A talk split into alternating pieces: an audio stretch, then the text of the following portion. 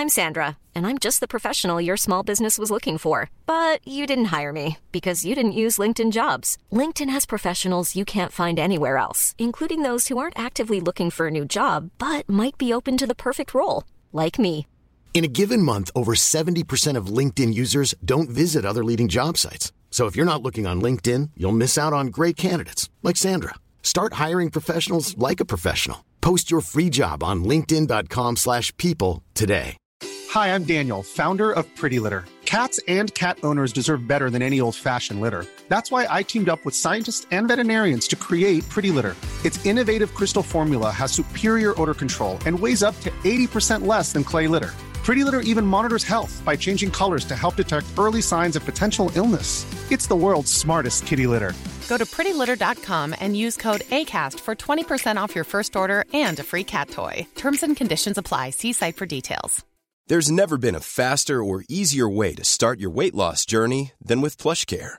PlushCare accepts most insurance plans and gives you online access to board-certified physicians who can prescribe FDA-approved weight loss medications like Wegovy and Zepbound for those who qualify. Take charge of your health and speak with a board-certified physician about a weight loss plan that's right for you. Get started today at plushcare.com slash weight loss. That's plushcare.com slash weight loss. plushcare.com slash weight loss. The GAA Hour with Colm Parkinson is brought to you by Paddy Power, home of the money back special. And when I started running, I suppose I didn't stop. And when I got the chance to go, I said I should go. And so it opened up. We're only the small little fish out there, so we are, and uh, we're trying hard to make it through. But it's hard to get the breaks when you're the smaller fish. Because I love this county so much, you know. It's just I'm delighted that the lads the lads did it for the people of Waterford today because like I, I'm heart, I'm heartbroken. Not going to spend too much time, Cheddar, on all these permutations, or you'd have your head absolutely melted. But the Leinster Championship probably is a little bit more complicated than the Munster Championship because the Munster Championship points difference isn't really coming into play, considering Clare, uh, Waterford are out, and Clare's points difference is a disaster. So we'll start with Leinster. So Dublin have to win. Um, if they lose, they're out.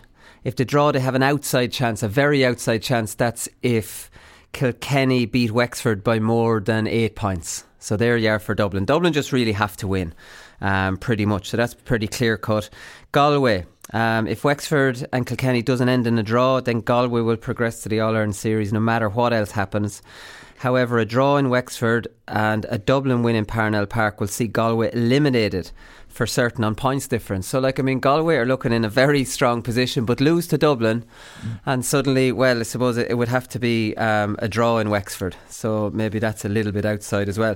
Wexford then, uh, win or a draw um, at the weekend for Wexford will guarantee them qualification. A win will deliver them a Leinster final spot, while a draw will place them in the top three regardless of the result in Parnell Park. Um, wins for Dublin and Kilkenny, and they're out right? So the, the good hmm. thing, the funny hmm. thing about this is, hmm. is they all have a chance to get, they all have a chance to qualify. They have all have a chance of making the final, and they all could go out, which is fantastic. I'll just finish on Kilkenny before I let you in there. So their points difference is really strong. So if they avoid defeat, that'll be enough to get in the top three. So if they beat, um, if they win They'll get, be guaranteed a Leinster place. A draw will leave them ahead of Wexford on points difference at the very least, and potentially see them top the table should Dublin beat Galway. Even a loss for Kilkenny would be w- wouldn't be fateful if Dublin failed to beat Galway. So the nightmare scenario for Kilkenny is it wins for Dublin and Wexford, and they're out. So all these yeah. scenarios, Wexford are, mm. are you know they they look to be in a strong enough position. Obviously, Galway are in the strongest position; they're top in the table. So um, that's pretty much it. But it's exciting enough stuff, isn't it? With four teams and loads of different uh, permutations. Yeah, no, it is, Wooly. And I suppose we mentioned actually this last week that, you know, um, both Leinster and Munster will, will heat up as we go along. Didn't expect it was going to heat up like this. And I suppose it's unusual that the team that are out of it, Carlow, don't play this weekend. So so, so it is head to head against yeah. the four team that are going for three positions here. So you know, or Waterford too, the same. Well, Waterford the other side is correct, yeah. Uh, but just looking at Leinster, like you know, it's kill or be killed here. So nobody's going to go in there and you know have earphones on, wondering what's going on in other, in other venues and that type of thing. It's it's go for the juggler here for everybody. I think. Um, albeit, look if if things did go for you, it, it, it might change, you know, where you are. But the mentality of the teams on the field and you know the management and the and the, the, the, the chat to the team and that is all about winning, winning the game here, and obviously putting yourself in the position to either get into a Leinster final or, or to push on in the championship. Um, so I think it leaves for um, uh, you know uh, you know a massive two games on a Saturday night. A couple of other little things in it as well. It's good that the game between Galway and Dublin is in Parnell Park, and it's good that the game between Kilkenny and Wexford is in Wexford Park because it adds that little extra spark to it. Um, everybody knows that Parnell Park is a very, very difficult place to go and play, although Galway have all the credentials to be able to manage that. Yeah. Um, and, um, you know, the history of Kilkenny and Wexford, um, although in recent past, um, you know, Wexford, you know, have no fear of Kilkenny recently. Um, but you know, over the last 20, 30 years, you know, Wexford would prefer the, ma- the match to be in Wexford Park than in Nolan Park. Anyway, let's put it that way. Um, so it has the makings of two incredible games. I think they'll go right down to the wire. Um, both teams have, I suppose, lots of strengths to negate the other. Um, the, the, actual setup of Galway and Dublin, they're two big teams, physical teams, big backs. Um, it's going to be a fair air game if both teams go air. Um, and you know, Wexford have a little bit of an Indian sign over Kilkenny at the minute um, in in terms of the way they're playing, the way they set up. You know, Kilkenny just haven't handled that well over the last couple of years. They have won it and they have beaten it, and they have worked around it. Um, particularly one game in Wexford Park a couple of years ago. But I think Wexford have refined that, and we might talk about that a little bit later Yeah. in more detail. But just as a general comment, you just simply couldn't get a better finish to the Leinster Championship. No, you couldn't. Um, on Sunday, the Leinster Championship is being played. I'm writing saying only one of them are on RTÉ, the Tipperary Limerick game. But on Saturday night, Sky are showing both of the Munster games, so we can flick over and back and see how both go- games are going, which is a good a good thing for Sky to be doing. In fairness to them, showing both, and there's a bit riding on them. So, like I mean, like I said, because Clare's points difference is minus thirty you know that's not going to come into the question. The te- three teams above them all much stronger. So what Clare need to do is they need to beat Cork, which will get them up to four points, and they need Limerick to get a draw or better or better in Thurles. Um, no, they need Tipperary to beat Limerick, right? So then they're before. No, Oh, they, no, they Tip. need Limerick to beat Tip. So Yeah. then they go they go ahead of Cork on a head to head. They'll be level with Cork on four. There'll be just two teams, and they'll beat Cork on the head to head. What Cork need, they need to beat Clare and hope Limerick fail to win, and then they're in the Munster final which is fair enough. They'll go above Limerick on six points. Uh, what Limerick need is if Cork lose, they're nearly certain to be in a Munster final, regardless of the result. So they'll be just second. Yeah, that's it. And it, it if Clare beat Cork and Limerick uh, lose, there'll be four teams on four. Limerick's uh, score difference is thirty-one. Cork's is thirteen. So you know, if three teams finish on four, Limerick are in a very strong position there. And what Lim- what Tipperary need, like Tipperary are in the Munster final now. It's not hundred percent. There is a possibility, but they're on plus uh, thirty-eight um, points difference. You know, so it's vastly superior to Cork, which are on 13, so they're plus 25. So, what they would hope is that Limerick and Cork would need to win by amounts to wipe out that plus 25. So, we'll say Limerick or, or Tipperary are fair enough in the in the. So that's all exciting stuff as well. Like I mean, the Tipperary Limerick game is going to be an absolute clash of the titans. I I was wondering whether. Um, whether Tipperary might be resting players. I might get that get to to you with that in a while.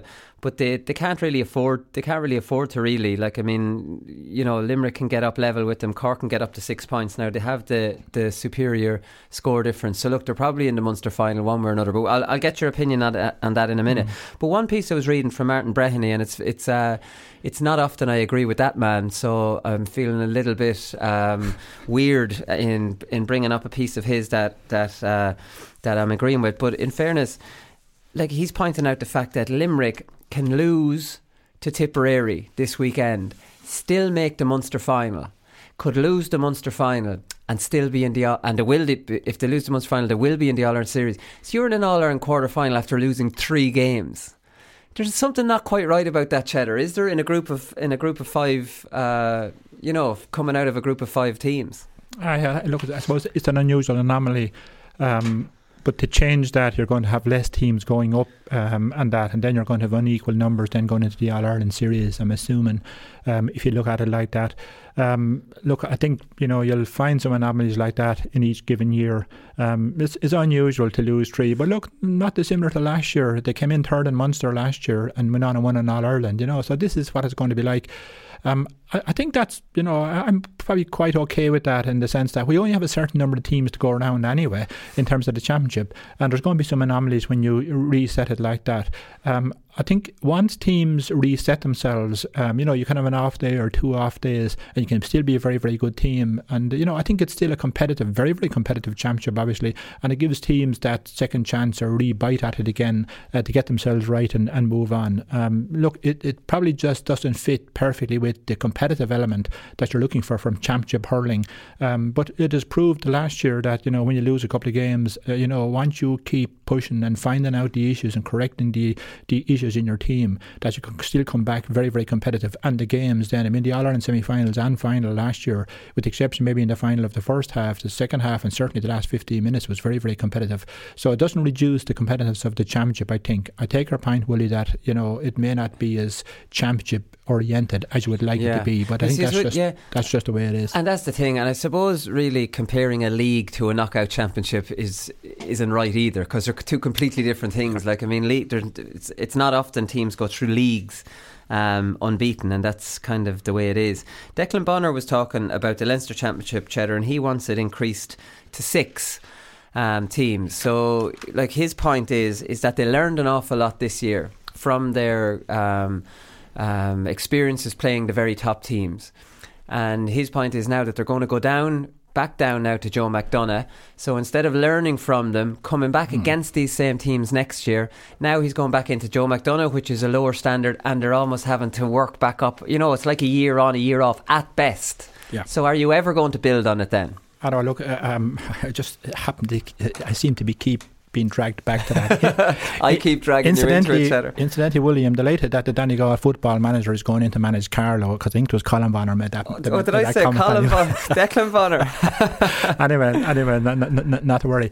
Um, yeah, look, these are things, Willie, I've been talking about a lot for the last year, and it's the entirety of this. Um, you know, there's a lot of positives about this, um, and a lot of the time when I'm talking about this, I seem to be degrading the Joe McDonagh Championship and you know its worth and its value and all of that. And I don't mean to do that. What I, what I really want to say here is that a serious look needs to be a serious look needs to be taken against. You know, how can we raise the quality of hurling, the volume of quality players in four or five or six counties to make the All Ireland Championship a competitive, maybe 12, 14, 16, I don't know, whatever it is, number of teams. And I can certainly understand where Colin is, is going here. And look, Carlow are a fantastic example to be, to be trotting out here in support of our argument here.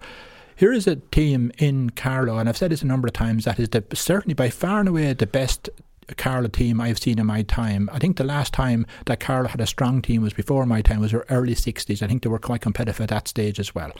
Um, so obviously in the last couple of years they've done a fair amount of work at development level in Carlow and I certainly am aware of the under 21 teams and minor teams coming through um, and look that could be just generational thing rather than a great lot of work going on yeah. there or it could be just a little bit of both we, we, we don't know Carlow, Carlow people will answer that the opportunity is there at the minute to build on that. You certainly will not build on it by getting your flagship team back down to a secondary competition again and expecting them to maintain the ambition and the uh, performance levels um, at Leinster Championship uh, when you're playing in the Joe McDonagh. Everybody knows it doesn't work like that. You reset your ambitions and your visions and your goals and all of those things. One of the crucial things and critical things is that the pace of the game in Joe McDonagh is very, very different to championship hurling at the top level. It is hugely different. And unless you were playing at that level the whole time to learn things, and that may be technical things, and look, we might talk a little bit later on. How do you handle um, Mark and TJ Reid, Johnny Glynn, you know, these type of players, uh, Pat Hurg and all of these, even for you to learn yourself individually the technical things that you need to improve on from year to year, you can only do that by testing yourselves against them. Now, you do need the ambition to go there. Um, you know, this is a big gap. It's a huge gap to close. But unless and you have that type of a process, an improvement process, both yourself personally and the team and the team management and the county and the county board and everybody behind this has that, um, I suppose, foresight to see how this thing gets gets done. Well, then it's not going to happen because you'll drop down to the Joe McDonagh and you'll you look you, you'll do your damnedest not to let this happen. But this is what will happen. You will say, look I've been playing at Leinster Championship. I don't really need to work too hard. I can take a year out here, not a year out in attendance, but a year out in terms of performance improvement. Yeah. Um, and look, I'll raise the game again the following year. We'll win it again next year. It doesn't work like that. Um, you know, you could very well just have a change of management. Conor Bonner might go. So the spark I, might go out of training, the, spark, the intensity. Absolutely everything. Uh, uh, and, the, you know, the thing might just fall apart on you very, very quickly. And wherein, for once in 30 or 40 years, Carlow were in a very, very strong position to try and uh, reach up to another level. And I would suggest that Carlow have about two or three steps to go to get to really competitive in the Leinster Championship. And they've done well this year, but there is a massive step up here. Um, and to do that, people need to stand back and, and examine every single item here. How are we going to f- improve all of these things to push Carlow up two steps and maybe another step step the following year? To do that, your flagship team needs to be at, at the top. Just think for a minute the home games with Carlow this year, the attendance that was there, the interest that was in Carlow hurling. Um, you know, you, you switch, turn that on its head and go back to Joe McDonagh. I can tell you that the attendance will will will have it'll probably go down. You know, it'll be down to one fifth. So the interest of young people in Carlow and everybody associated with supporters, parents, everything in terms of growing the game in Carlow, it just simply slides away. And I can certainly agree with Colm, and I have been there, and I've I've been banging this drum for so long that that that somebody needs to look at this. There's there's a number of counties that with a fair bit of help over a, a, period of time, I'm talking maybe maybe something like 10 years in terms of the development of the game. And one of the crucial things, and it's going to hurt, it has hurted Carlow and it hurts all of these counties. You simply don't have depth of panel to be able to deal with a Leinster Championship now of four games or a Munster Championship with, with four games or whatever the case may be. Play a league, try and do well in stay in Division 1B if you can, that's competitive enough, and then switch straight over to real foot to the floor hurling for four games and expect that you're going to have a panel of, uh, that's going to be able to deal with that. And there's two aspects to that. There is the, I hate the word fatigue because I just can't stand that word. Um, but there is something in playing four weeks in a row, or as it is now, you know, four weeks over five weeks or six weeks or whatever it is. There is a, a little bit in that. There's still amateur players at the end of the day. The crucial point is that you don't have a number of the right resources to be able to play different game plans against different teams. And to do that, you need to really develop hurling in your county and grow the number of quality players available to you. I just don't see it, Wooly, and I, am I'm, I'm just going to stop talking about this anymore. And if you ask me this question anymore, I'm going to refuse to answer it because I'm just sickened by yeah. the lack of interest in GAA headquarters and GAA Croke Park and Leinster councils and all of these organisations which have the responsibility and the accountability to get these things organised and worked. And just throwing some coaches into a county is insufficient it's not enough because the top counties are actually doing that already and more. So how are you going to close the gap? You need to sprint. I've used this um, um, example a number of times. These counties need to sprint while the other teams are jogging along to catch up in them. Yeah. And we're not anywhere near yeah, that. you need moment. to be doubling down, giving them way extra money and coaching and expertise. And, and, and I'd say, sorry, Willie, for cutting across you. I, I will I will say this clearly as well. If those counties and those county boards and those county supporters and teams and clubs and all of that are not interested in doing this, I wouldn't give them any money. I think I think the counties themselves have to show that you know their own ambitions and their own vision for hurling in that county first before I'd get in behind it. But I think if you know, I think if, if John Horan got a group together to look, I know he has a group already together, but I'm not too sure of their terms of reference, and I'm not too sure if it's refined and, and really focused on, on this part. But I think it needs to be. And I think if somebody came up with the project plan for that, overseen by serious, serious people, um, and I'm I'm really talking about project managers to look at something like this with with a with the experience of delivering a sports program like this, and go around the world. And and uh, I know I was uh, uh when I was involved in Laois, I looked at a lot of things. I looked at the Welsh Rugby Union, I looked at New Zealand Rugby Union, I looked at Canadian hockey and all those other sports. What do they do to really increase the, the numbers and the quality of their of their teams? And when you do that, you can come back with certainly um, uh, you know a really good template of what would work in every counties and then in each in each of these counties, and then you can actually build a specific uh, for each county because each county is different. You cannot come with a, the same plan for every county. You need to target it towards the county, and it's that level of detail is needed.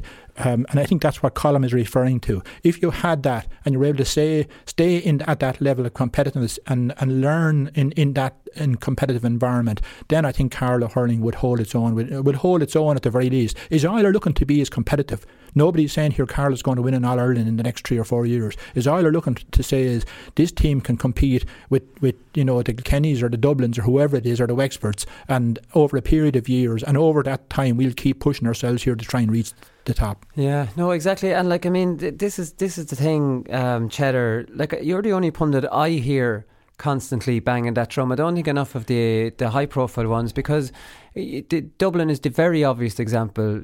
15 years ago, Dublin were competing with Laois and they were competing with Antrim and they were losing a lot of the time, Laois and Antrim, at that level.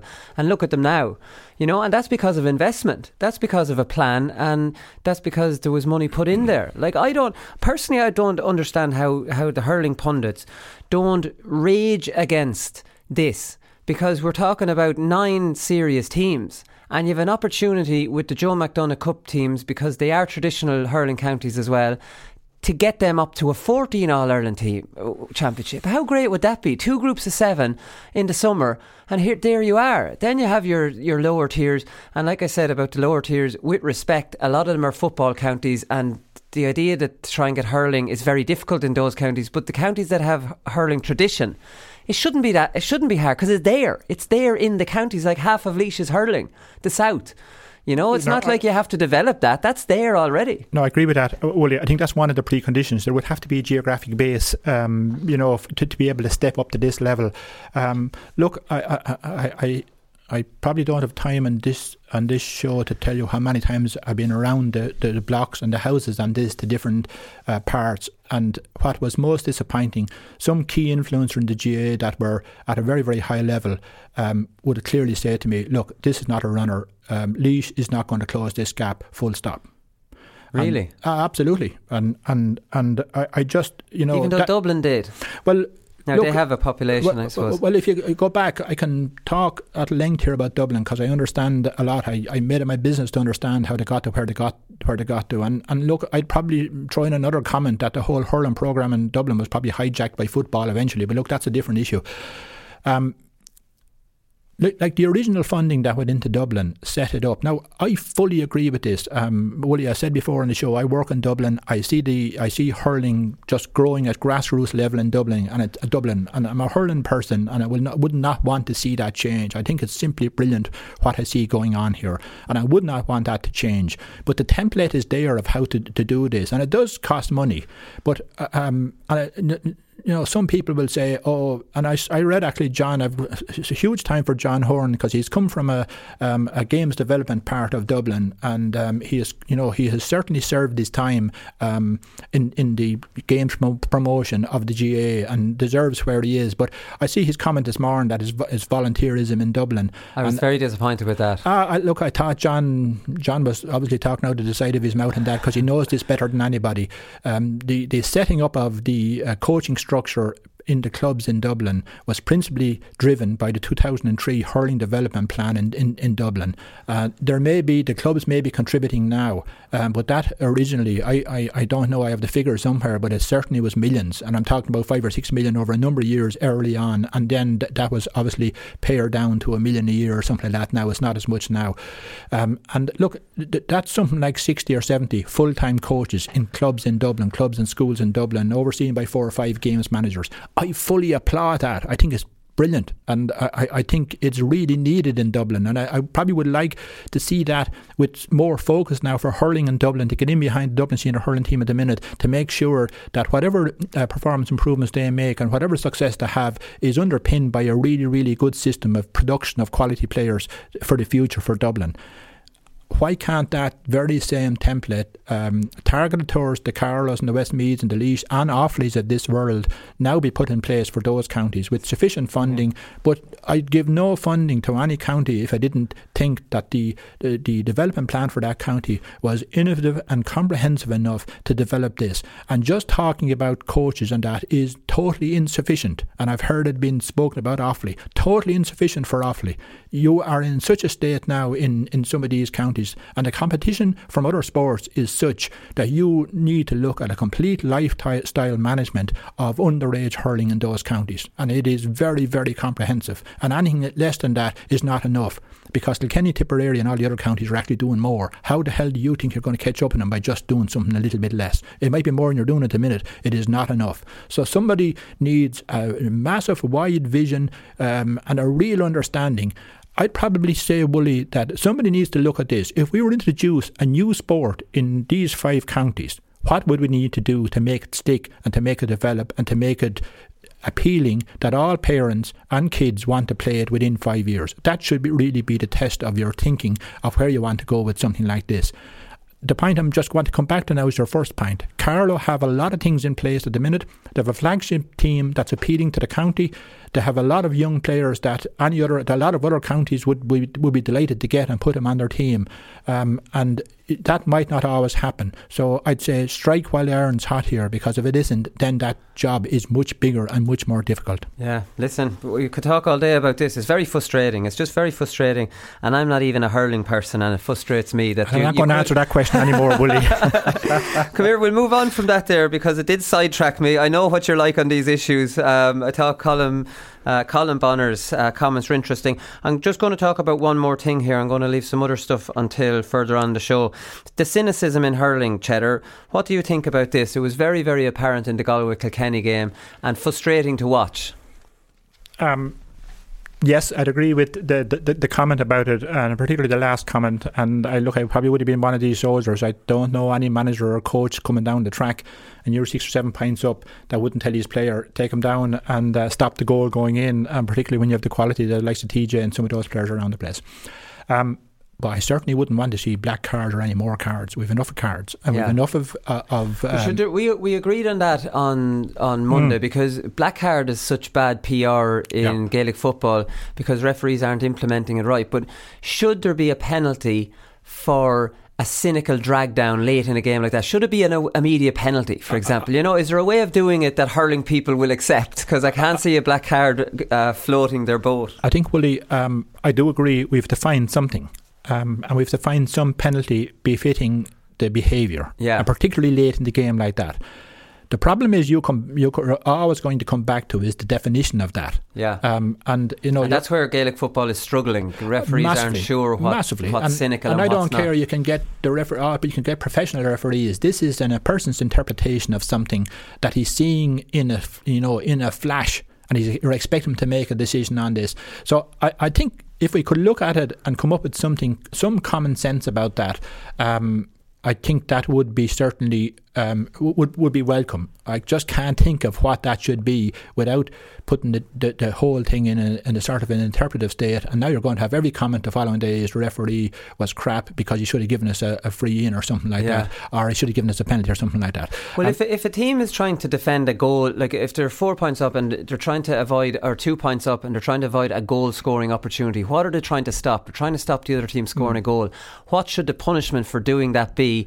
A penalty. You know what I mean? Like if no, it, no if, I agree with you, Willie. But just think, just talk that through or walk that through now. But it would stop them doing it. It, it would. Um, except you, what you're going to have then is you're going to have no def, no um, defending at all. Um, because it's just too risky. You're leaving it up to a referee. You will have. Well, no, now a normal foul, you'd say fair enough. I suppose these deliberate drag downs, you know, the ones where you're grabbing a lad's arm and just pulling him to the ground, you know, that kind of obvious ones. Now, I know you are yeah. getting into a grey area. Was it a goal scoring opportunity, almost like soccer, Correct. the last man back? I do understand. Yeah, that's the difficulty. I yeah, I, yeah. I, I, certainly would like something. I think every hurling person would like something. Um, because it is deliberate. There's no there's no doubt about that. But yeah. it's just the definition of it and leaving to the referee in, in you know in one second flat he's expected to make a game. This would have been a game changing free last Sunday, for yeah. example. And if that had been the case, Galway were going out the All Ireland Championship probably. Yeah, like it, that, this is how important it is. Um, so I, I, think you'd like to see something. You know, can you do it retrospectively? I don't think you can. It has to happen in the course of the game. Uh, VAR, what, Cheddar, VAR. Oh God, don't even mention that. All right, we'll move on and we'll look at the matches.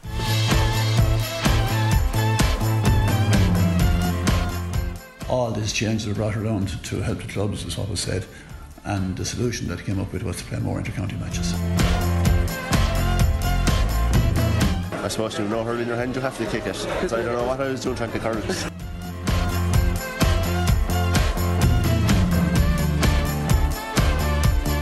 I tell you, there were a lot of people would have been happy if I took that ball and fucking slammed it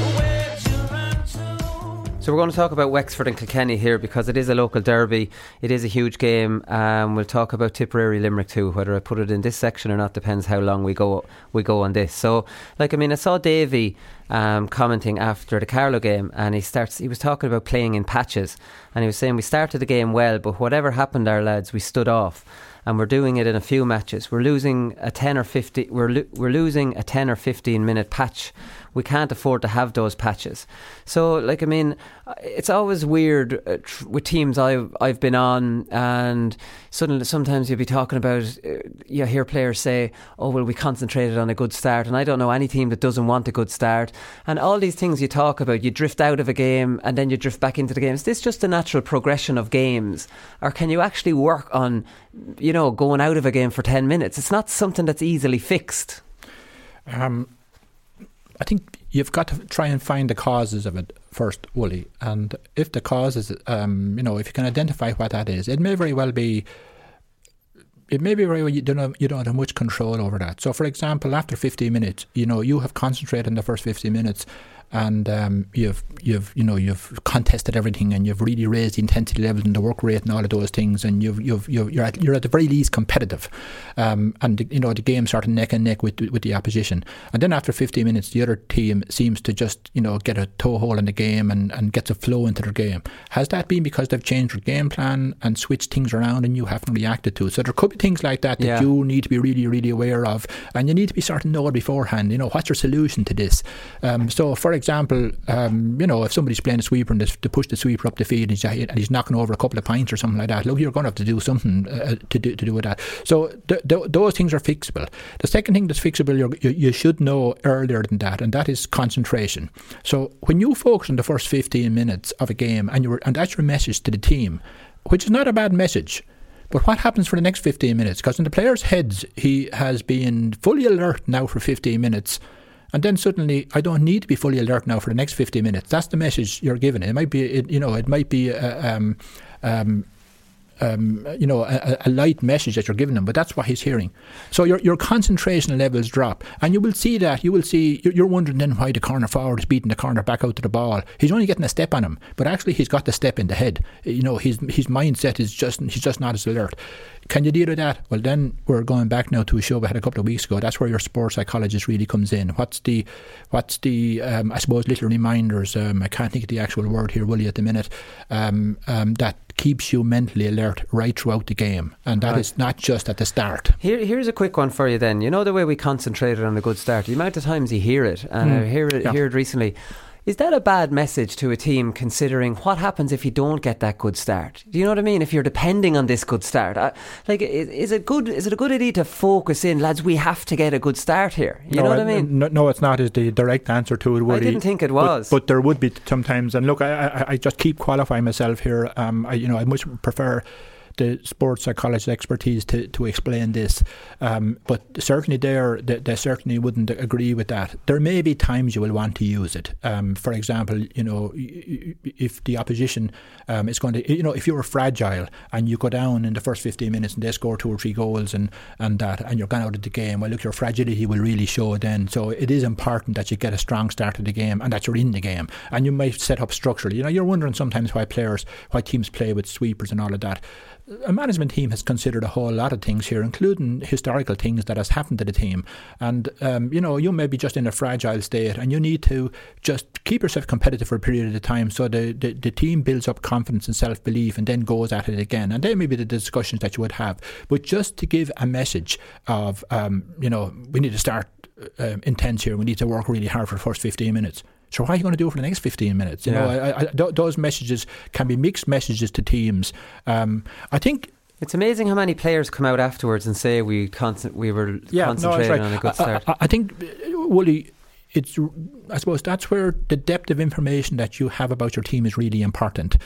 That wouldn't be that wouldn't be good for an immature team. But if you have a team that's with great leadership in the team, or a team with very experienced players in the team, they can interpret that message exactly what it is. It's the interpretation of the message that's really important here. So if a young team comes in and they just take it at face value, manager has after been biting me ear here, and he wants me to really rip into this team, team and this player and my player for the next 15 minutes, first 15 minutes here, and establish my dominance and superiority over them. And look, whatever happens after that, we'll we'll, we'll work that out then. That wouldn't be good. But I think if you have leadership in your team, they understand the message here. The message is that let don't let this team get a physical dominance over us or a psychological dominance over us in the first 15 minutes, knowing full well that once we get to 15 minutes, um, we're going to choke them after that. That's the, you know, they're, they're different. I think it depends on the team that you're actually working with. Yeah, no, it definitely does. So Lee Chin was doing media this week and I thought he made a couple of good points tactically um, about Wexford. He says, I know people think we play negative, but we think we play very positive with regards to the way we attack and how many players we get forward. Sometimes it's a case when we're training that we have too many lads up forward and there's no room up there, and you're complaining and telling the wing backs to get back down the field at times. And I thought that was a gas comment in that the whole thing's negative, and Lee Chin is like, Jesus, stop streaming forward, go back. I want, I want a bit of space up here. So, like, I, I know there has been some analysis done on Wexford and the, the amount of players they get forward, the wing backs especially.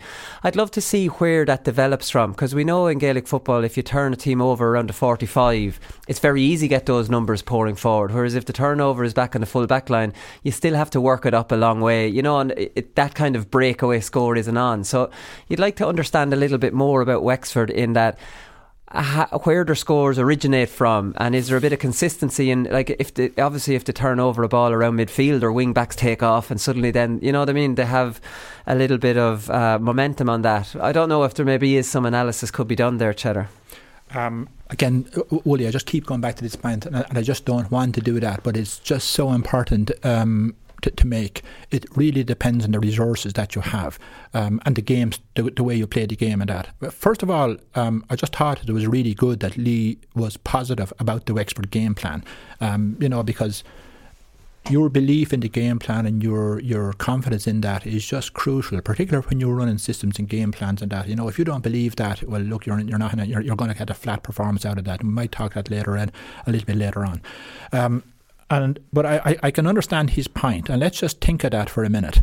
Um, and let's just look at it and maybe look at a different team. Although, look, it would apply to Wexford as well. You know, you're looking at Lee, Liam Óg McGovern, you're looking at Conor McDonald. Just take Conor McDonald for the example. And you, let's you pop in high ball to, them, to him and he wins it in front he doesn't want extra players around him. He wants as little players. He's going to turn around, eyeball his man, and break his and break the tackle and go by the shoulder. And he should be free on goal at that stage. He's in the full forward line. He doesn't want extra players around him um, just because they're there, um, you know, blocking him up and that. So that's what we're always trying to do with defence is to block up the space, as you know in the in the football as well. It's the same. It's the same thing. We're just trying to block up the space as much as we can. And when you do that, it's difficult for quality players then to, to play. And I, would probably draw the example of Tipperary. Um, you know, Tipperary. Are, I suppose it's what Lee Chin is describing is the opposite to creation of space. And I said this before the best article I've seen on the creation of space and really to do um, um, with with what Limerick are doing and uh, was was Christy O'Connor's article. I think it was a very very good article and on, on, you know what's the key point of the way Limerick plays. It's creation of space. Well, you have too many players up there. If it, that actually happens, well, look, there's less chance of being able to make that work for you. Hence, a lot of teams you know, why are the Dragon wing backs back to field? Of course, it's a, it's a defensive screen and a defensive strategy. It's also trying to suck out your wing backs to make more space around Gillane and Graeme Mulcahy and these real dynamic, quick players. That yeah. they want space around them to be able to make things work. First of all, to go collect the ball, so it's not a competitive ball, and second of all, when they have it, they have space to be able to work on and make their own space. Um, so I, am I'm, I'm, I'm, I'm, Wexford, interested in that. Wexford are probably the only team where you see wing wing back backs going that far up the field without the ball or, or even soloing the ball. Do you know, usually you see wing backs taking long range shots, and maybe that's they have yeah. a little bit of defence in mind as well. But Wexford wing backs and midfielders can pop up on the 21 metre line. They, they, can, and, and look, I'm I'm going to I'm going to say that I think that this is where hurling will eventually go. I think the, the positions will be so dynamic You will always have six backs or five backs or four backs, but the interchange, particularly of half forward lines and full forward and, and half back lines, um, will be really, really fluid and really, really, really quick. So you might always see six forwards up front and, and six backs at the back, but they may not be the six. They may not actually be the same six at all. Yeah. Um, so I, I think you will see interchange of positions much more over the next couple of years, and I think you know the next change, I suppose, or the next system. I don't want to use the word system. The next method of play, you will see that that the, the change and the interchange of players will be much more dynamic and fluid than even we're seeing now, and that's much more than in other years. There's one other point I'd, I'd make, Wooly, um, in terms of the seven up. Um, I was up in Dunloy last year at Antrim and at and Laois and Antrim, and um, Antrim had a toehold in the game. I think they were maybe four or five points up, playing with a breeze, and uh, Laois put, put a sweeper back to field. And Antrim put their extra man up on the sweeper. Yeah. And it left five defenders against the breeze, five defenders and, and, and five Laois forwards. Now that is is very, very risky because when you put the ball to space and you have quick forwards and to go for the ball, it's it, the inclination of the back is to foul the forward because he knows he's no support behind him. Um, so so the, I suppose it just proves the opposite of, of you know it just backs up what Lee is saying here that you know forward need space, but when you put too many players up there, you choke up space. That game after about ten minutes, Antrim I think were maybe four one up or five one up at half time. Um, Laois went in against the breeze two or three points up due purely to Antrim send, sending their player up the field. And look, it might work in other situations. I'm not I'm not saying anything against an Antrim management team for making that decision, um, because other people might make the same decision. But that's the risk you play when you put too many people up on one side of the field. Yeah, no, it's definitely that's an aggressive move, all right. But if you were doing that, I suppose you'd be asking him to pull him out some bit, you know, get True, over on the with you, wing yeah. and not Yeah. just be blocking it all up. Um, what do you think Wexford are going to do with uh, TJ? Jeez, he's in some form. Like he's al- almost unmarkable. James Breen has done a good job on him before, but he's obviously not there um, anymore. You'd imagine Matthew Hanlon will be pairing off on Walter Walsh. They like a good battle, anyways, the two of them. If Walter is back in, you'd imagine Davey's going to have to have a plan. He doesn't. He tends to get his defenders all to mark their men because they have the they'll have Foley back there sweeping anyway. So there'll be no none of this dropping off stuff. Wexford don't do that. That's the difference with their game plan, obviously. Yeah, and, and that allows you to do that as well. You can man Yeah. mark, man mark tightly. It's touch tight marking, and, and then you have your man to, to offer assistance to it, or even second second tackler. Um, well, look, they've handled him pretty well over the last couple of years. Yeah. Um, I'll just I think he did well in Nowlan Park. Was it last year, the year before, Yes. in the second half only? But he That's doesn't have a great record against Wexford. No, and, and, and that's the point. Like I mean, it's it's real in the face marking, and uh, you know, I think was it JJ made the point here on Monday that you know whoever's on him won't mind too much about how much ball he plays. It's just get the ball to the floor. They can kick it out. It doesn't make any difference. Just don't let TJ get the, get the ball. I just wanted to back up, I suppose, Willie. First of all, TJ, and there's been an awful lot spoken about him. Um, look, he he. It's it's unusual um, that you're talking about a player who is currently playing as being one of the best players you've ever seen. More often than not, that's a little bit uh, rose tinted in the past of what you have seen. Um, but certainly in my time looking at it, um, he definitely stands in among the best players. And if you just compare him with with other counties, and I'm going back a number of years here, um, you know, if you're looking at, uh, you know, in my time in, in Tipperary, in my time in Tip, Jimmy Doyle was the best player I ever seen. I was very lucky that he coaches a club in a county level um, when I was playing myself, and I just saw it firsthand the, the skills that he had. He was an incredible, incredible player, probably the best hurler in, uh, that I would probably ever see. In Galway, the likes of John Connolly, I know he was a midfielder in his earlier part of his career. Look, Cork had a whole pile of them, obviously going back to Ring. Um, we, we didn't see, but but you know they have a whole pile of quality forwards there. Um, but just take it within Kilkenny itself, because that's enough a test for any player. Um, and you know, if you want to just look at DJ and, and Henry, in my view, TJ is probably better and has more influence on the game and is more important to Kilkenny certainly at the minute than either of the two lads, and that's a fair statement to make. Yeah. And if you want to go back a little bit further into that, you know, you can certainly go back to uh, Billy Fitzpatrick's time in terms of a real quality, skillful hurler who was able to manage all aspects of the game. And Kilkenny had some hard men as well. Pat Delaney from Johnstown uh, would have been related to JJ. There were some seriously tough men played, but I'm talking about the real skillful players that influenced the game. Um, and you'll probably go back further than that. And you'll probably go back to Eddie Keher uh, in Kilkenny, who is sort of generally regarded as you know the best Kilkenny forward that's ever played. I think TJ is on a level with him now, and he still isn't finished. Yeah. And, I, and I, I know from listening to older people, they'd go back even further to you know Kilkenny people. We explain this an awful lot better than I would. Go back to Lory Meagher. I remember a couple of old people I was speaking to that they, they thought Larry Meagher was God. I'm going way back to the 30s or the 40s here. To think that you know people generally speaking have those um, that type of respect for those type of players after they have finished hurling. You know, people now have that respect for TJ. He's an incredible. He's all of the skills, and I thought um, Brian um, you know, explained it really, really, really well on Monday in terms of the key parts that he has that probably other teams don't have. But the influence he has in the game isn't massive.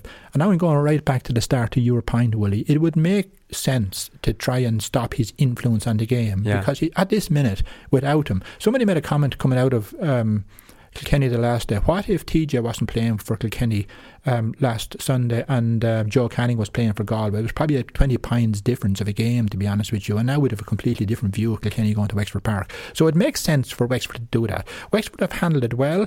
Um, you know, they can change around markers if they want to do that. Um, you're right, Matthew O'Hanlon probably will take uh, will take uh, uh, Walter because he'll, I'd say he'll definitely be playing if he's able to play at all. Um, and, you know, they'll take the chance on TJ. The, the difference with TJ, though, is he's a little bit different than other players. And he reminds me a little bit of Henry Shefflin in this.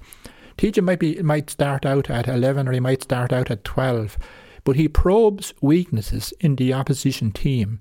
Um, and he, he'll move to that and you know he'll find that out and he'll go for it um, and I, I just think he's he's um, he's just intelligence and his game intelligence within the game itself to probe out areas that he can influence is is really, really interesting to watch. And I, I, was actually surprised last Sunday, and we might just talk about Galway a little bit, that he didn't actually go in on on uh, John Hanbury because I thought John was was you know he was just having trouble in that game, and he probably just didn't go that far. But I'm really impressed with him.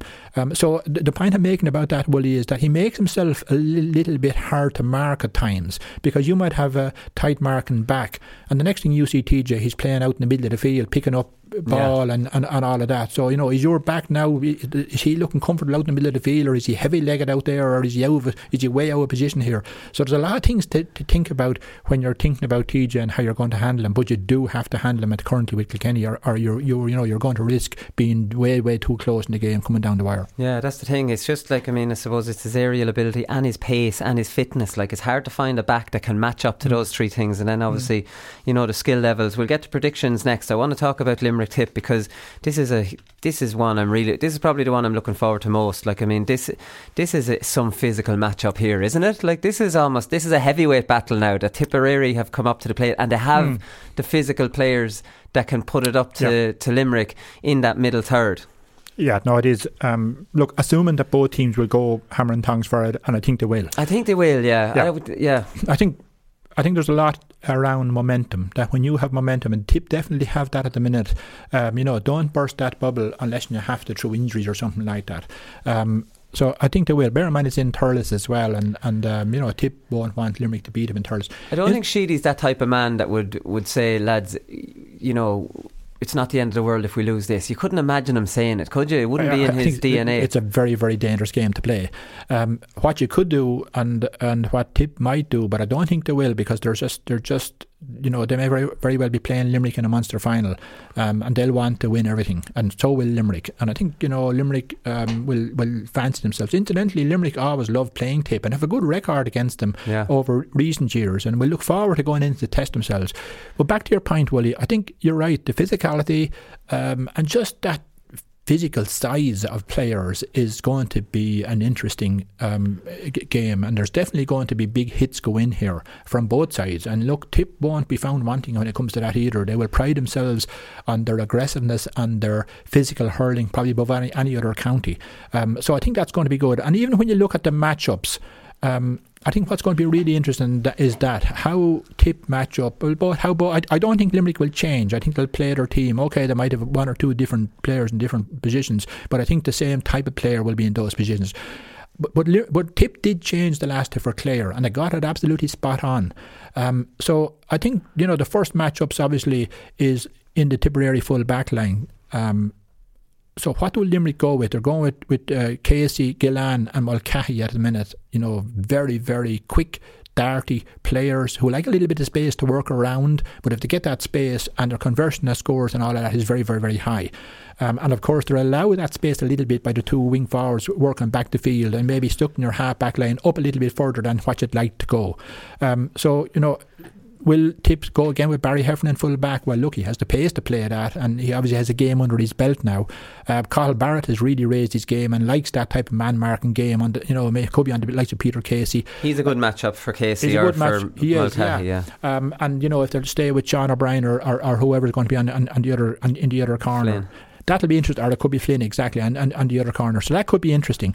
What I think will be will be the other part that will be really interesting is who will Limerick play on, on Michael Breen because in William O'Donoghue they have the ideal file for him. You know, another tall, almost the very same as Michael Breen. So that could be you know a real match up there. And obviously Cian Lynch and Noel McGrath are almost identical players. You know, real intelligent, real skillful um, and you know real players that can really spot opportunities in the match to make things work for you.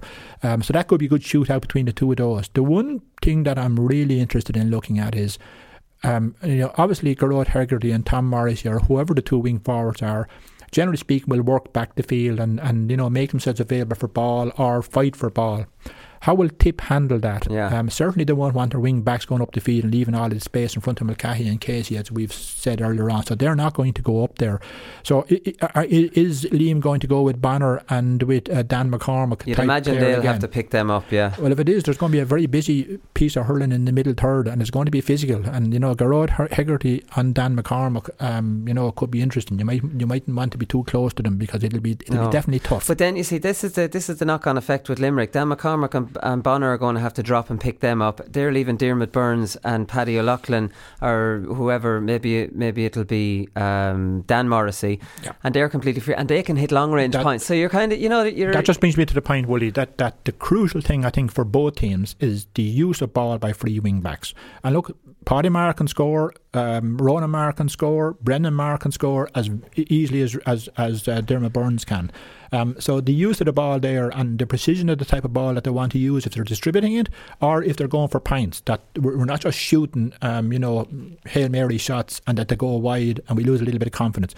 I think it's, it's going to really, really come down to that. What's the quality of the platform that you're trying to work off of? Yeah, you have to nearly take that chance, don't you? Leave the two wing backs free. You could even push one or two from your full forward line out and them and leave the two free on the full back line, maybe. And that's kind of all what oh. you're trying to do. What's uh, Declan Hannon going to do with Bubbles? Because this is the thing Declan Hannon never follows his man in, and the reason he doesn't follow his man in is because of the three half forwards are dropping in. That's a war zone. He lets him on, but Bubbles is too clever for that. He won't drop. He'll drop out to the wing. He'll drift left and right rather than out and in. Do you know that kind of way? Bubbles is too clever to be heading out into a into a that battlefield. I wouldn't be going anywhere near it myself. Like I mean, if Bubble goes left and right, and Hannon can't let him go left or right. Yeah, yeah. No, uh, uh, well that's this is where I think it's really really crucial because just think of the move before that. Um, so um, Brendan Maher gets the ball and Bubbles makes the run to get to take the pass to hand because that pass to hand is going to be a point. You simply cannot leave him uh, that type of freedom. This is the old Noel McGrath problem as well, playing out in the middle of the field. You cannot yeah. leave him free out there. It's a point every time. Bubbles will score two or three of those in a row. Suddenly you have a toe hold in the game and tip her off. Um, so I, I, I, I, fully agree with you. The you may very well see now um, uh, a full forward line with a longer range of running or mobility or whatever you want to call it in terms of working back to field and then being able to get back in again when the ball is coming in there. So the the, the, timing of that and the working of that and the understanding of that. Um, so you know you, you may very well be looking at um, John McGrath um, or Jamie Callan. Or, Jamie Callan's a very, very good case here because he he has really upped his game off the ball here and his ability to He's track and tackle. Work, yeah. He's mad for work. So you will see, you will probably will see Seamus Callan uh, certainly picking up Declan Hannon or getting yeah. close enough to him to put pressure on him in terms that he's not going to be able to, uh, able to to pick the pass up the field to, to players and that. So I, I think the game will hinge on that. If both teams set up as we suspect they will, and if both teams are actually going for the win here, which we suspect they will, I think it'll be an incredible game. I think coaches will be dying to go see it because there'll be a lot of things going on here that they'll they'll they'll want to pick up on, and certainly the the coaches and the um, I suppose the intelligence of the coaching on both on both teams is of is probably of the highest around Ireland at the minute, and it'll be very interesting to see. Yeah, it definitely will. I actually don't think this will be a classic at all because I think they both hunt in packs and they both bring such a crazy level of getting the ball back.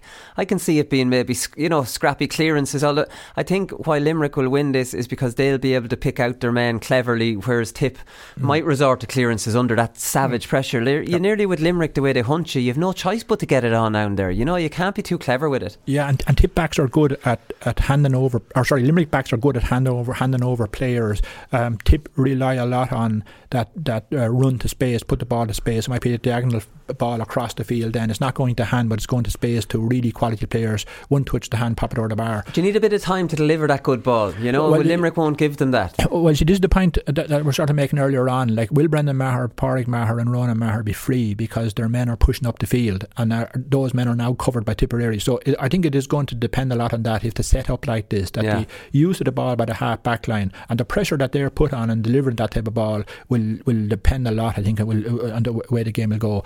I think really, I, I think it will be a classical game if the scores flow that there's not that the pressure is not so much on the man and the ball that you know we're missing shots and that and, and that type of stuff. I think if the, the forwards get enough freedom to score, then I think it'll be a really really good game. And I think it'll have all of the components of a good game, including being very very physical, which you know a lot of supporters want to see. Not and I don't mean over physical. I think just the physical hurling that you know a lot of people look for. Yeah, no, I definitely think they'll get in that one. Right, we'll come back with Paddy Power predictions.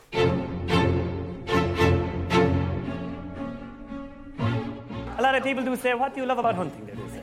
Uh, is, it, is it the fresh air? Is it the great outdoors? Is it the thrill? No. I just love killing things. Right? Absolutely.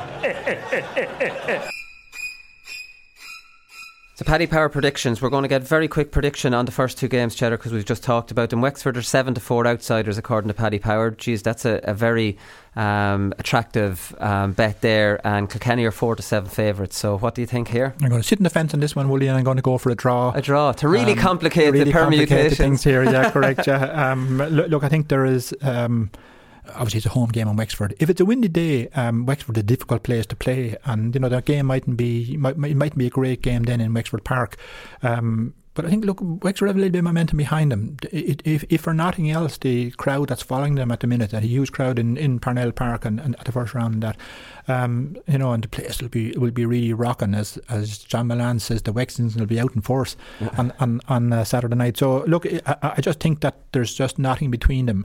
I, I will make one um, comment on that. I think if if Kilkenny used the ball better than they have been using it and worked the ball through the lines a little bit better and play the ball to some dangerous forwards, including the likes of Bill Sheehan and Colin Fennelly and that, um, then I think it'll be difficult to beat. But the played against Galway the last day. Their their uh, their use of the ball was was very traditional, and there were most of the ball that went to their forwards was very very competitive. That's fine when you're throwing that ball into Eoin Larkin and Henry Shefflin and and uh, Martin Comerford, for example, of a couple of years ago. Incidentally, Martin Comerford is still hurling club hurling Kilkenny and playing absolute blinder. He, he could Go still ahead. play full forward for Kilkenny. What is he? 39, 40? Well, I'd say he won't see. Say he won't see 39 or 40 again anyway. I would think, but anyway, that's beside the point.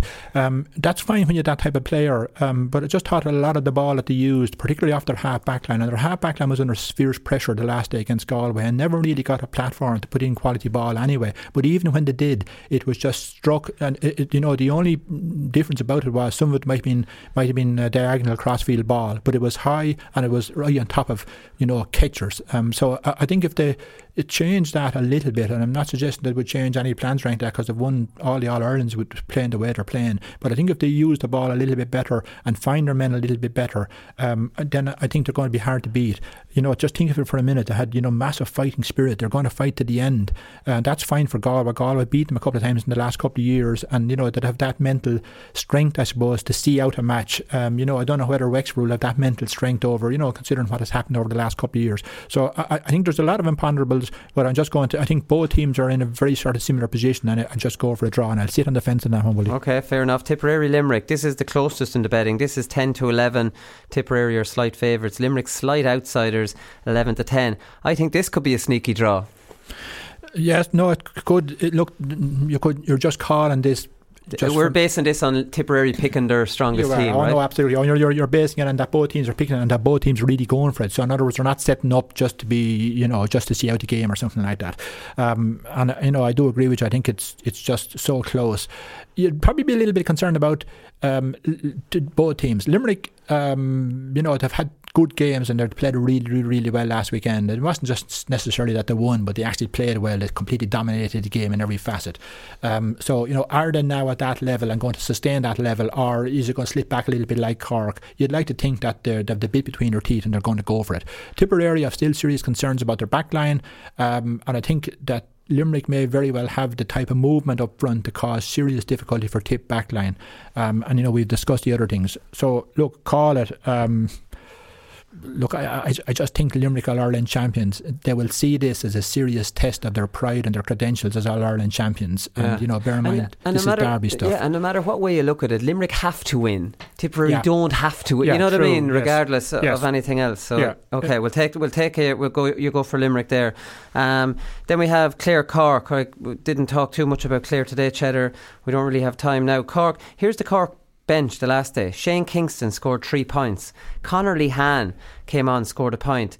Christopher Joyce came on, wing back. Robbie O'Flynn came on, and Tim O'Mahony came on. Let's just put to bed the Cork bench problems, anyways, for starters.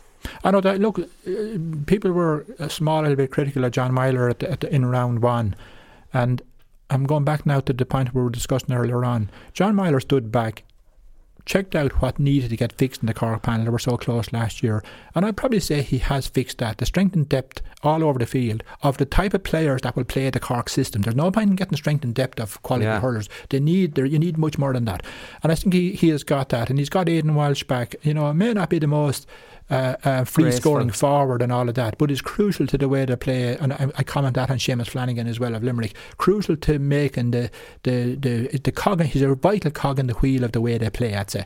Um, so, but look. Um, so I think uh, you've got to give, give credit to John Meyler here. that He identified um, a weakness in the team and in the panel, and he went away and fixed it. And he's in a stronger position now. But of course, that strength can only be tested in the white heat of championship hurling. And look, going into Ennis next Sunday is one of those uh, uh, situations. Just just cut you off, losing your first game is uh, clearly the best time to lose a game. Look at Limerick, look at Cork. It gives you the kick in the arse. You can make a change or two psychologically, and more Cork with their actual team. And suddenly, then they've both got a very good chance of winning their next three games because they are, you know, in the top three teams in that province anyway. So if you're going to lose, lose your first game, I suppose, isn't that right? You only learn when you lose. Yeah, no, it's probably is. If it's going to happen, it's probably the right time for it to happen. But uh, of course, that only works if you have the qualities to work with first of all, and that the you know the things that made you lose the match aren't so big and so crucial that you can't fix them. If you can fix them, then that's great. Um, but probably just looking at the experience of this year, you would say that, Willie. Yes. Yeah, okay, who are you going for here? Clare in, in an awful state. They've lost their last two games by, I think it's a combined total of 30. They couldn't possibly pick their confidence up off the ground and win this. Uh, I I suppose I spoke up playing in Ennis a lot last week, and and that you know they didn't deliver on that, No. and just didn't deliver that sort of fight that you know I know where Dalo is, is going when he's talking about that. Um, and I just think, look, Cork uh, have found their mojo. Um, not, you know, they're certainly not to finish an article, and John Meyler will know that. That you know, there's a good little bit of work to do here for the real fluidity in the team to flow, to to, to, really put themselves in the driving seat to win in All Ireland. But they're definitely on an upward curve, and you would just think that you know, considering the mindsets and uh, of both teams, that Cork are in a much stronger mental state at the minute, and you know, have a lot to play for here. I know Clare have as well, but I, I just think that they will push on. And I thought what's a little bit worrying, um, In terms of the psychology of it is, you know, some of the players, including Pat Horgan, were sort of speaking during the week that, you know, all Ireland's on the mind, all Ireland's on the mind. And I always be a little bit concerned about that because sometimes you can see the long term goal, and that's not what you need to be focusing on. You need to be focusing on the work that you need to do next Sunday to win the match. Your job, what is it? And you are you clearly know what that is, rather than focusing to the end result. A little bit concerned about that, but I'm sure that, you know, Cork management have that made it quite clear what needs to get done next Sunday. Okay. So in a roundabout way, I'm going to go with Cork and that game. Yeah, I'll go for Cork too. Dublin Galway. We'll have to be quick on this, Cheddar, because we want to get to the two Joe McDonagh Cup ga- or matches quickly. Uh, Dublin thirteen to eight, Galway eight to thirteen.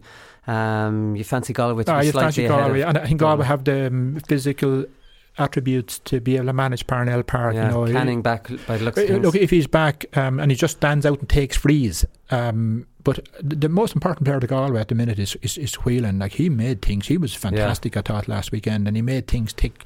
Um, and he's a very, very difficult uh, player to, to, to, play on.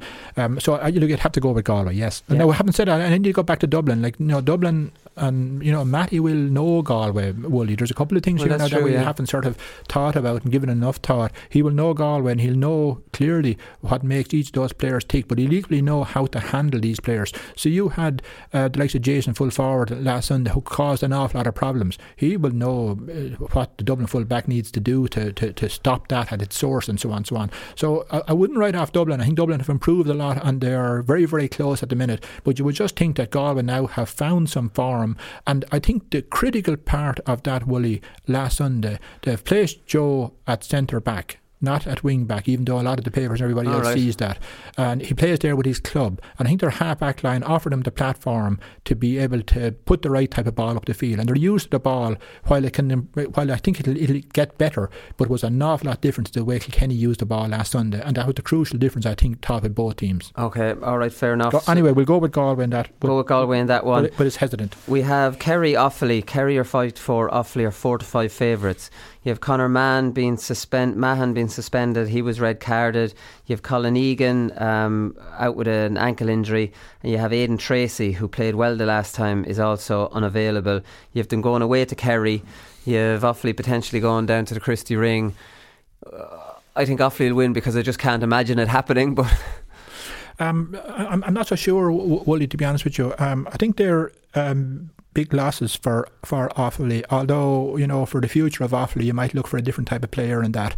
Um, but you know they're very very competitive players, and they will be. You know they will if the three of them are missing, they will they certainly will miss them. Um, I think it's a it's a serious issue for Kerry as well, though. Um, if Kerry lose I think they're in trouble as well, aren't they? Yeah. You know, so this is this is dog eat dog. This is kill or be killed for both teams.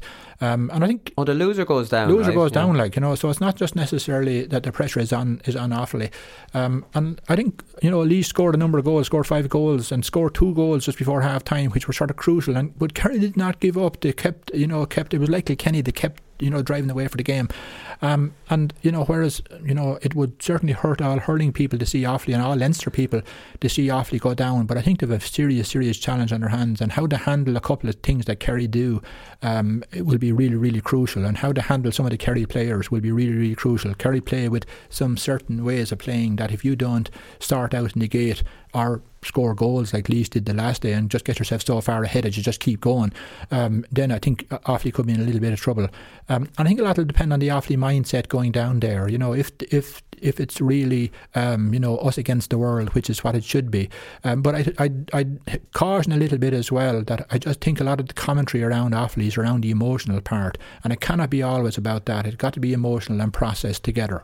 Um, and sometimes the emotional part can really re- really undermine you. So I, I, think I'd probably go with Kerry in that match. Uh, okay. Particularly, it's in Tralee. They're very difficult to play there. I think if it was up the country, I, would I'd go with Offaly. But um, I, would be dead keen, obviously, for a, for a Leinster council, uh, Leinster uh, county to stay in that competition. Yeah, okay. Laois four to five favourites against Westmeath. Westmeath five to four. Westmeath have to win. I'm pretty sure Laois are already through into the final. Is this go- it's a little bit like Tipperary? Are Laois going to want Westmeath to get a psychological um, kind of advantage over them after beating them in O'Moore Park and then meet them again in the final? I think or both, are Laois going to try and stamp them out of it? I think both teams are sort of through. Um, you know, I, th- I, think the permutations are, are probably suggest that. Um, Look, uh, uh, uh, that this is a very because oh, Westmeath beat Antrim, correct. so there'll be no head to beat there, Antrim there is, on the That's head correct. You know, so this really is for both teams. You know, how are they going to set up next Sunday, um, and um, you know, leave themselves right to be able to play a Joe McDonagh Cup final in Croke Park today, the Leinster Senior Hurling final, which is a fantastic occasion to to, to, to be in. Um, look, you asked the question. Um, you should never ever go and play a match without wanting to get something out of it, and you certainly should never go to play a match with a view to uh, seeding anything about yourself. Um, so I, I, would probably think you certainly will not play your panel. And I, I think uh, I don't know whether it was Brian or JJ Brian, yeah, Brian made a good point. Brian made that. a very good point on that. Um, so, what message are you giving to 25, 26, 27, 28? Well, look, we're just we're just giving you a game here. Um, so you, you, you don't learn anything. And bear in mind, there's a couple of weeks to go. Um, so I think you are looking at, you know, you you certainly will change. You won't play your first team, but you will play your most competitive team, and you will certainly give some messages to players that we're going to be training over the next fortnight or whatever whatever is left in June. You're probably three weeks left to the Leinster to the Joe McDonagh final, maybe two weeks. So you're going to have a hard training, you know, week next week, and you know you need to put it up to some players here. Um, so you're picking of the team. That's one of the things you will look at.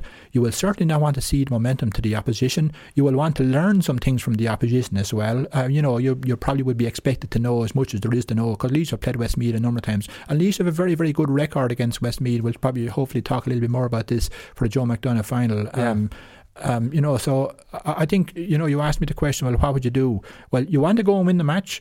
Um, you doing you probably won't put out your full team, but you'll put out a team that um, might have maybe three, four, five changes that you want to learn some things about those players. Have these players the ability to to, to, to take that jersey from somebody else and give me a performance in Croke Park? That's something else you might like to look at because Croke Park obviously is a very different place to play in than you know playing in some provincial pitches. It's obviously a bigger pitch and and all of that. So a, you need to take learnings from the game and give it everything to try and win the game and not cede momentum, while at the same time you know, keeping some little bit in reserve, but not enough in reserve that start, you're sort of seen to be just putting out a half team and just going through the motions. It is not going through the motions. Okay, you don't, you never tip against Laois, so you'll be going for Laois here. I'll be going for Laois as well. So we'll see. The, the, we'll give a good preview of that Joe McDonagh Cup final because they're two very evenly matched teams and yes. two good, two very good teams. Um, especially at that level. Right, um, Cheddar, that's always time for. Up next, we'll talk to Damien from Paddy Power. Damien, how's it going? Uh, not too bad, Colin. How are you? Good, good, good. So we're going to start with my accumulator. Do you want to break the good or the bad news? Uh, we'll see. Uh, we'll see. Um, yeah, it's probably a difficult enough weekend for an accumulator. Uh, Limerick, Galway, Cork, and Westmeath is what you've gone for, and we're going to enhance that from nines out to twelve. So that's that's going to be our GR special. That's going to be on site for the week.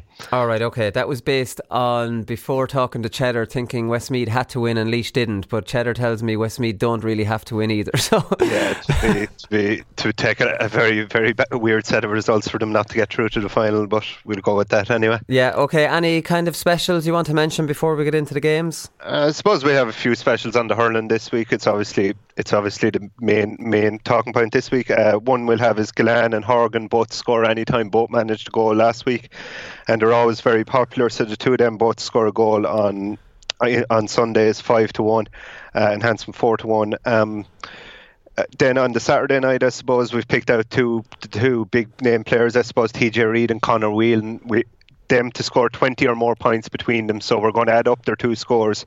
And if they get 20 or more points at 10 to 1, so that's kind of a bit of interest if you want you're, when there's two games on at the same time, you want, want to bet across both games. Another one I'll just mention is Cork to be the highest scoring hurling team across the weekend. Um, looking at Clare the last few weeks, you'd think they have a very good chance anyway. So Cork to be the highest scoring hurling team across the weekend is 11 to 4, and that's with the two Leinster matches, the two Munster matches, and the two Joe McDonagh Cup matches. Okay, that's an interesting one. Oh, that's including Joe McDonagh Cup as well, right? Okay. Yeah, yeah. Um, yeah that's an interesting one with TJ and Conor Whelan because usually Conor doesn't shoot the lights out, does he? Maybe one, you might get one, two out of him, which means TJ yeah. would have to be getting 15. Yeah, well, TJ, if you look at his record so far this year, he has been getting 15 and more. So it's it's yeah, it's it's a 10 to one shot. So yeah. it is a bit of a price, but it'll be something. If TJ continues his form, you'll probably only might not only need Conor Whelan to get three points. yeah, well, that's true. There's no doubt about that. Right, so we've gone through the straight wins here. So Wexford, I think, are are a brilliant price at seven to four. Kilkenny four to seven, especially in Wexford Park. Anything else we should pay attention to in this one? Um, I think I think I I think on the match odds I wouldn't really have a strong. I think it'll be a very very tight match. One thing that would kind of catch my eye is 14 to 1 no goal scorer. I just think it'll be very tight. Like it's a very big game for both counties. Obviously, both counties are actually in danger of going out of the championship if Dublin get a result against yeah. Galway. So it'll be very tight and very nervous match and I could see no goal score at 14 to 1 and under one and a half goals at 3 to 1. I just think I think Wexford will set up kind of to stop Kilkenny scoring goals. I think they they might they might put two, three or four lads on TJ Reid maybe to try and stop. But yeah, I can just see it being a very tight game and no no goals score 14 to 1 under one and a half goals 3 to 1 would be two that catch my eye Yeah, so Kilkenny ten or Wexford don't tend to score too many goals, and they'll be trying to stop Kilkenny. So maybe that definitely the three to one, the under one point five one. So Tipperary Limerick, that's the closest one um, in the betting. Tipperary slight favourites, even though they don't have to win. Limerick have to win really, not to be worried about any permutations and everything. So you decided Tipperary were slight favourites. Yeah, I think like it is kind of difficult to see Tips motivation, but I think they will want to they will want to show Limerick, uh, put a marker down against Limerick. Like the teams will likely be playing against uh, each other again later in the year. You'd probably expect so. It might be a fairly loose, open game. I'd say maybe Tip will play their strongest team, but they won't be. I don't think tactically they'll be shown. They'll be showing Limerick as much as they can. So I can see being a very kind of high-scoring, loose game. Uh, over 51 and a half points is five to six. And if I was going either way on the match odds, I'd probably pick Limerick uh, 11 to 10, just as you say, a little bit more motivation and maybe tip. Like if Limerick win this weekend, Tip will probably be playing again in two weeks. So it could be it, it could be a bit hard. They, they might just not want to show Limerick everything they've got this week. Yeah, no, that's definitely um, on the cards. All right. So Clare three to one outsiders, Cork three to ten um, favourites to beat them in Cusack Park. Anything else in this one? Uh, one I'd pick out, um, I think the thing is, if you are backing Clare, I would back them half time, full time. The half time, full time price is Clare 9 to 1. Um, I think they'll need to get a good start to win this game. Um, obviously, the last couple of weeks, they're coming in not knowing where they're at. And, like, if they get a good start and if they can get a goal early, I think they might have a chance of pulling it off. So 9 to 1 for Clare to be leading at half time and win is, another, is a decent bet, I think. Yeah, it is. One, the one player I'd pick out is Shane O'Donnell, who hasn't been great the last couple of weeks, but he's always had a great record against Cork, and he's nine to one for a goal score. So that's maybe something else people could look at. Okay, fair enough. I do like your theory behind the 9 to 1. If you fancy Clare at all, you'd imagine with their brittle confidence they'd have to be winning at halftime. You can't see them coming back probably yeah, um, to it, win to, to, win the match. So Dublin Galway then finally. Dublin 13 to 8 outsiders, Galway 8 to 13. Um, as Cheddar said, Mattie Kenny will know all about Galway and Dublin will be mad up for this one. Yeah, I kind of fancy du- Dublin at home, do it the home advantage in Parnell Park. I think Parnell Park is probably one of the bigger home advantages in the GAA for the Dublin hurlers. So at 13 to 8, I think Galway Galway had a big performance last week, and I think they obviously targeted that Kilkenny match, and they might just be a little bit flatter this week. And obviously, it's a massive game for Dublin. It's like win or bust for them. So I could see them. I could see Dublin maybe having a slightly higher motivation, and yeah, I think at 13 to 8, I might chance Dublin just with their home record at home, which the record in Parnell Park is very, very good. Yeah. Okay, Damien. Thanks very much for that. We'll talk to you next week. All right. Thanks, Colin. And when I started running, I suppose I didn't stop. And when I got the chance to go, I said I'd stay going. So I opened up. We're only the small little fish out there, so we are, and uh, we're trying hard to make it through but it's hard to get the breaks when you're the smaller fish. Because I love this county so much, you know, and it's just I'm delighted that the lads the lads did it for the people of Waterford today because like I, am heart, I'm heartbroken. The GAA Hour is sponsored by Paddy Power. For exclusive content from their GAA ambassadors and other high-profile contributors, check out news.paddypower.com.